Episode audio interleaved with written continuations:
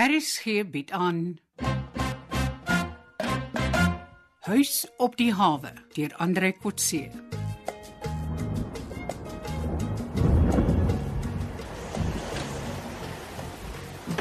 Hey Anton, word wakker. Luister, ek het gou by die hawe gaan kyk. Boelie se sending met die jetski gaan voort. Hy het vir Clinton afgelaai by die hawe. Jog, Japie, jog. Um, is is is Boelie nog by die hawe? Nee, nee, nee, hy's terug na sy woonstel toe hy die sleepvalk teruggebring. Hy bly in verbinding met Clinton met daai sterk mikrogolfradio. So jy sal alles kan hoor wat die twee vir mekaar sê. Ja, solank Clinton kan bo bly op die jetski.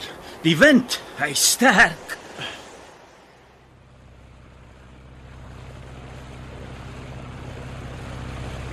Anton, die wind is te sterk vir my om te tuig. Ek het die ding hier, maar ons gaan hom verloor in die wind. Los die tuig. Ons kan die ou op die jetski openlik volg. Dit maak nie saak as hy ons sien nie. Ja. Hy het 'n swaar vlag om te sleep en 'n see wat my bang maak. Ek gee nie om dat hy weet ons agtervolg hom nie. Miskien is hy selfs bly hy's nie alleen op hierdie rowwe see nie. Hy sukkel baie. Ek hoop hy het homself vasgebind op daardie waterperd.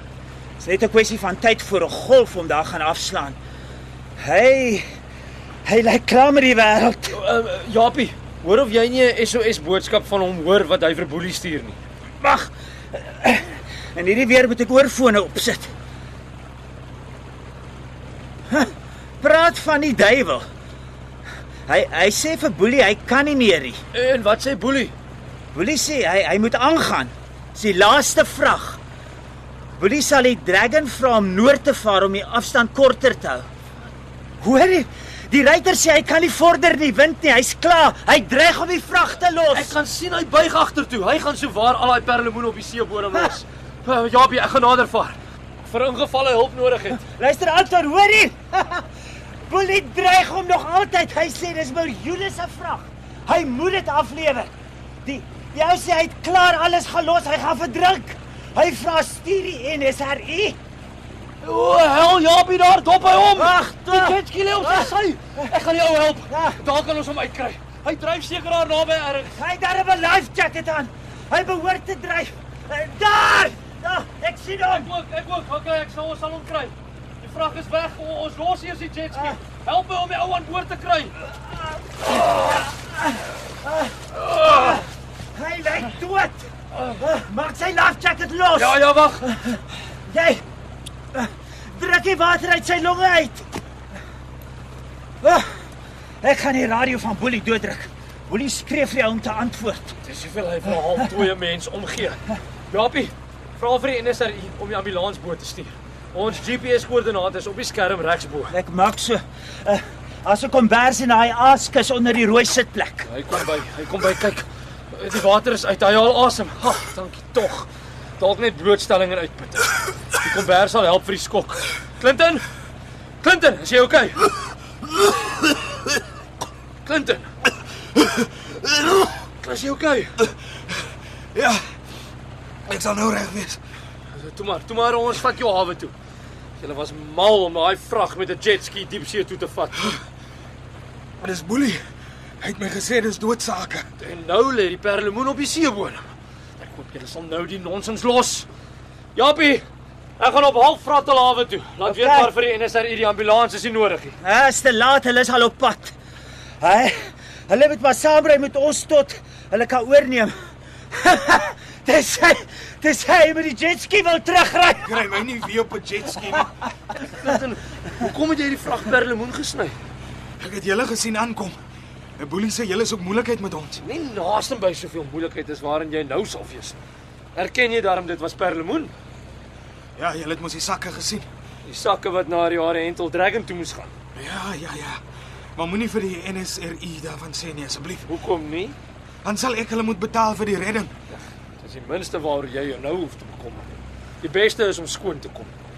Sal jy in die hof getuig van hoe Boelie jou misbruik het vir 'n missie om in hierdie weer perlemoen te vervoer met 'n jetski? Natuurlik.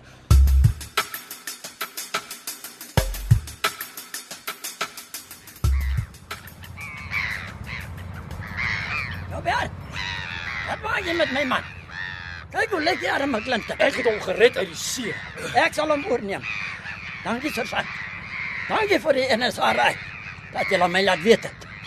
Dankie kaptein. Boelie, jy skuld vir Clinton 'n verskoning dat jy hom in hierdie weer see toe gestuur het. Ek het niemand gestuur nie, man. Daai is jou jetski waarmee jy hom per lemoen laat vervoer na jou vriend op Oriental Tiger. Joubert, hou jou bek man, jy eil. Ek weet nie waarvan jy praat nie. Vra hom, vra vir Clinton. Wat het hy in hierdie storm op die see gemaak met 'n jetski? Watersport. Hoor jy nou? Hy het net watersport gedoen. Waar is jou perlemoen? Dis onsin man. Hy teenoor ons erken waarmee hy besig was. Ja. Hy's nou maar net bang vir sy bose baase. Daar was 'n reuse ekstra petroltank op daai jetski Ja. en 'n kragtige engine. Watersport. Ag, toe maar Japie. Toe los hulle. Kom ons gaan huis toe. Hulle kan ons vra in die hof gaan antwoord.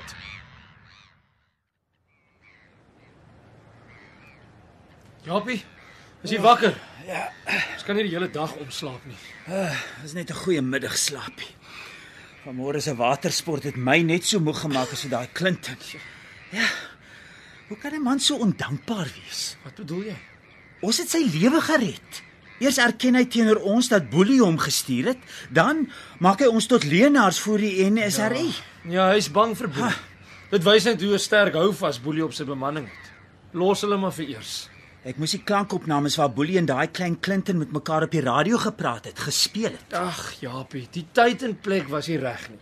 Ons moet al hierdie bewyse in die vorm van 'n polisiedossier voorberei vir die aanklaer wat in die hof die staat se saak sal moet stel. Maar dis nie ons werk nie. Jy's reg, maar dink net hoe ons die vervolging kan help as ons al daardie bewyse in goeie kwaliteit kan aanbied. Ja. Ons het foto en video en klankmateriaal wat ons kronologies in die hof kan aanbied as deel van getuienis om te bewys waarmee Boelie besig was en nog is. Ja, en as die polisie nie wil vervolg nie, dan kan ons dieselfde materiaal vir die media, TV, radio en koerante beskikbaar stel. Net so. Hulle sal daarmee loop en dan sal die publiek eis dat die owerhede moet optree. Ek hoor Nigel sê daar's groot vriende van Boelie in ons plaaslike polisiekantoor. So tot nou toe is Boelie seker gewaarsku oor elke aanklag wat ons by die polisie gaan lê teen die stroopers. Daar's nog niks op die hofrolle nie. So ons moenie verwag dat daar vinnig iets sal gebeur nie. Tanya het 'n kontak by die direktoraat vir prioriteitsmisdaad ondersoek op Hermanus, Wie's hulle? die Valke. Ons het al die saak onder hulle aandag gebring. Sodra ons die hele syndikaat gearresteer het, wil hulle met vervolging begin. Ons moet net ons bewyse agter mekaar kry. Dan gaan ons soontoe om vir hulle oor te gee. Daar's tegnologie by betrokke waarmee ek hulle dalk sou moet help. Dan natuurlik. Ek weet nie of hulle baie van die nagsig toerusting en die hommeltuig opnames weet nie. Het jy al ons rekords mooi geberg, Japie? Ja. Deesdae is dit nie so maklik om digitale bewyse te vernietig nie. Daar's 'n plek met die naam van The Cloud waarheen ek gereeld alles stuur. Sodat as iemand my laptop en ander digitale apparaat steel en vernietig, ek dit altyd weer sal kan aflaai.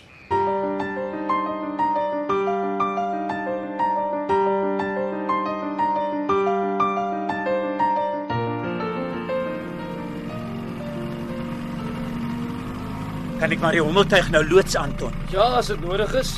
Wat wil ons bereik? Ja, ek het net 'n voorgevoel Boelie is baie baie kwaad vir ons omdat ons gister in sy stroperslaai gekrap het. Wat sal die hommeltuig ons help as hy kwaad is? Wel, ons sal reg rondom op see kan sien as hy besluit om op ons af te jag. Ek is nie bang vir 'n rubberrood wat in die blou blits probeer vasjaag nie. Hy sal seerder kry as ons. Laaste keer het Boelie met 'n pistool op die blou blits begin vuur. Dit was eintlik uit frustrasie omdat hy die hommeltuig wou afskiet en dit nie kon regkry nie. Ag, in elk geval sal ek darm die skerm kan dophou terwyl jy probeer om 'n vis vir die pan te vang. hey, ja, gaan nie hommel by. Ja, jy kan hom maar hoog opneem, Japie. As Boelie se boot naby is, moet ons nie vir hom 'n versoeking stel om weer skote na die tuig te skiet nie. Die tuig is so klein, die skerpskutter wat dit reg kry, verdien om 'n trofee te kry. Japie, Japie oppas.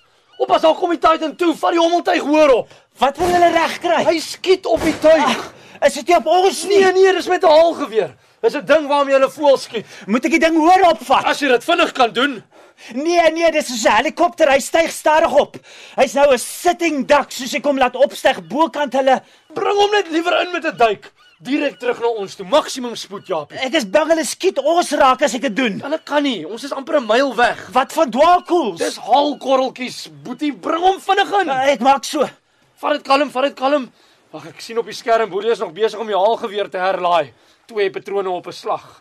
La, Ek kan nie anders nie. Ek moet hom op hierdie vluglyn reg boor sy boot laat vlieg. Ah, ai, tog. Jammer. Dit was raak daar val die arme ding. Ek sien, ek sien. Oh. Die beeld op die skerm is ook weg.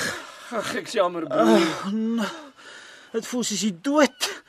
Dit het 'n jaar gevat om die hommeltuig te bou. Troos jou daaraan. Die tuig was besig om vir Boelie persoonlik af te neem toe hy afgeskiet is. Ja, hulle het mekaar as ware in die oë gekyk toe die tuig getref is. Hy sal moet betaal. Ek sal hom kaal uittrek. Hy kan nie vir die polisie of die assuransie lieg nie. Ja. Ek het die video materiaal op rekenaar. Dit sal nogal dramaties lyk op die skerm.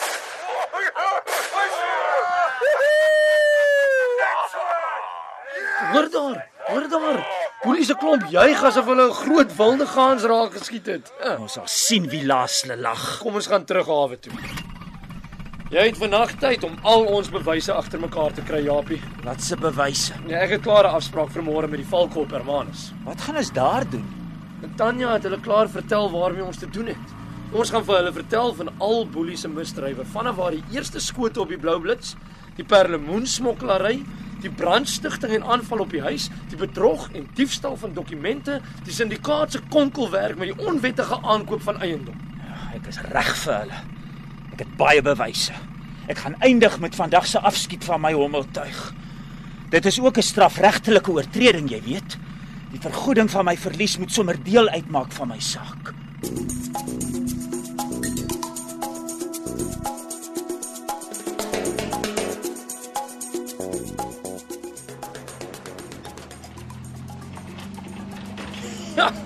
Mooi so, Japie. Ag, jou voorligting aan die valke was uitstekend. Jep. Daai offisier het gesê hy het lanklaas so 'n goeie saak gehad. Hulle kan al amper begin met arrestasies. Ek hou van hulle idee om al die skuldiges in een kraal te jaag mm -hmm. en hulle dan sommer almal saam te arresteer. Ons sal net die samewerking van 'n paar dames getuies moet kry. Dink jy ons sal Rina so ver kry om saam te speel as getuie? Jy behoort beter te weet as ek. Julle kriek deesdae so goed. Ek het haar weke laas gesien. Jammer broer. Haar tannie Tanya sal help om haar om te praat. Connie, sy is 'n moeiliker geval. Ja, sy het ook die laaste tyd agter jou aangeloop soos 'n skooldogtertjie wat verlief is op die hoofseun. Ag, dit is nie so erg nie. Sy het 'n lang verhouding met Boelie gehad. Ek weet nie aan wie se kant sy op die ou en sal wees nie. Hmm. Sy het in 'n stadium uit Boelie se hand geëet en sy is 'n senior pos aangebied in sy planne. Ja. Kom ons kyk aan wie se kant Connie in hierdie saak sal wees.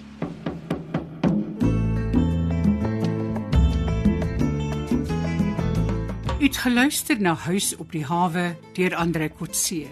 Die spelleiding is behartig deur Ronel Geldenhuys en die tegniese en akoestiese versorging is gedoen deur Cassie Lauers.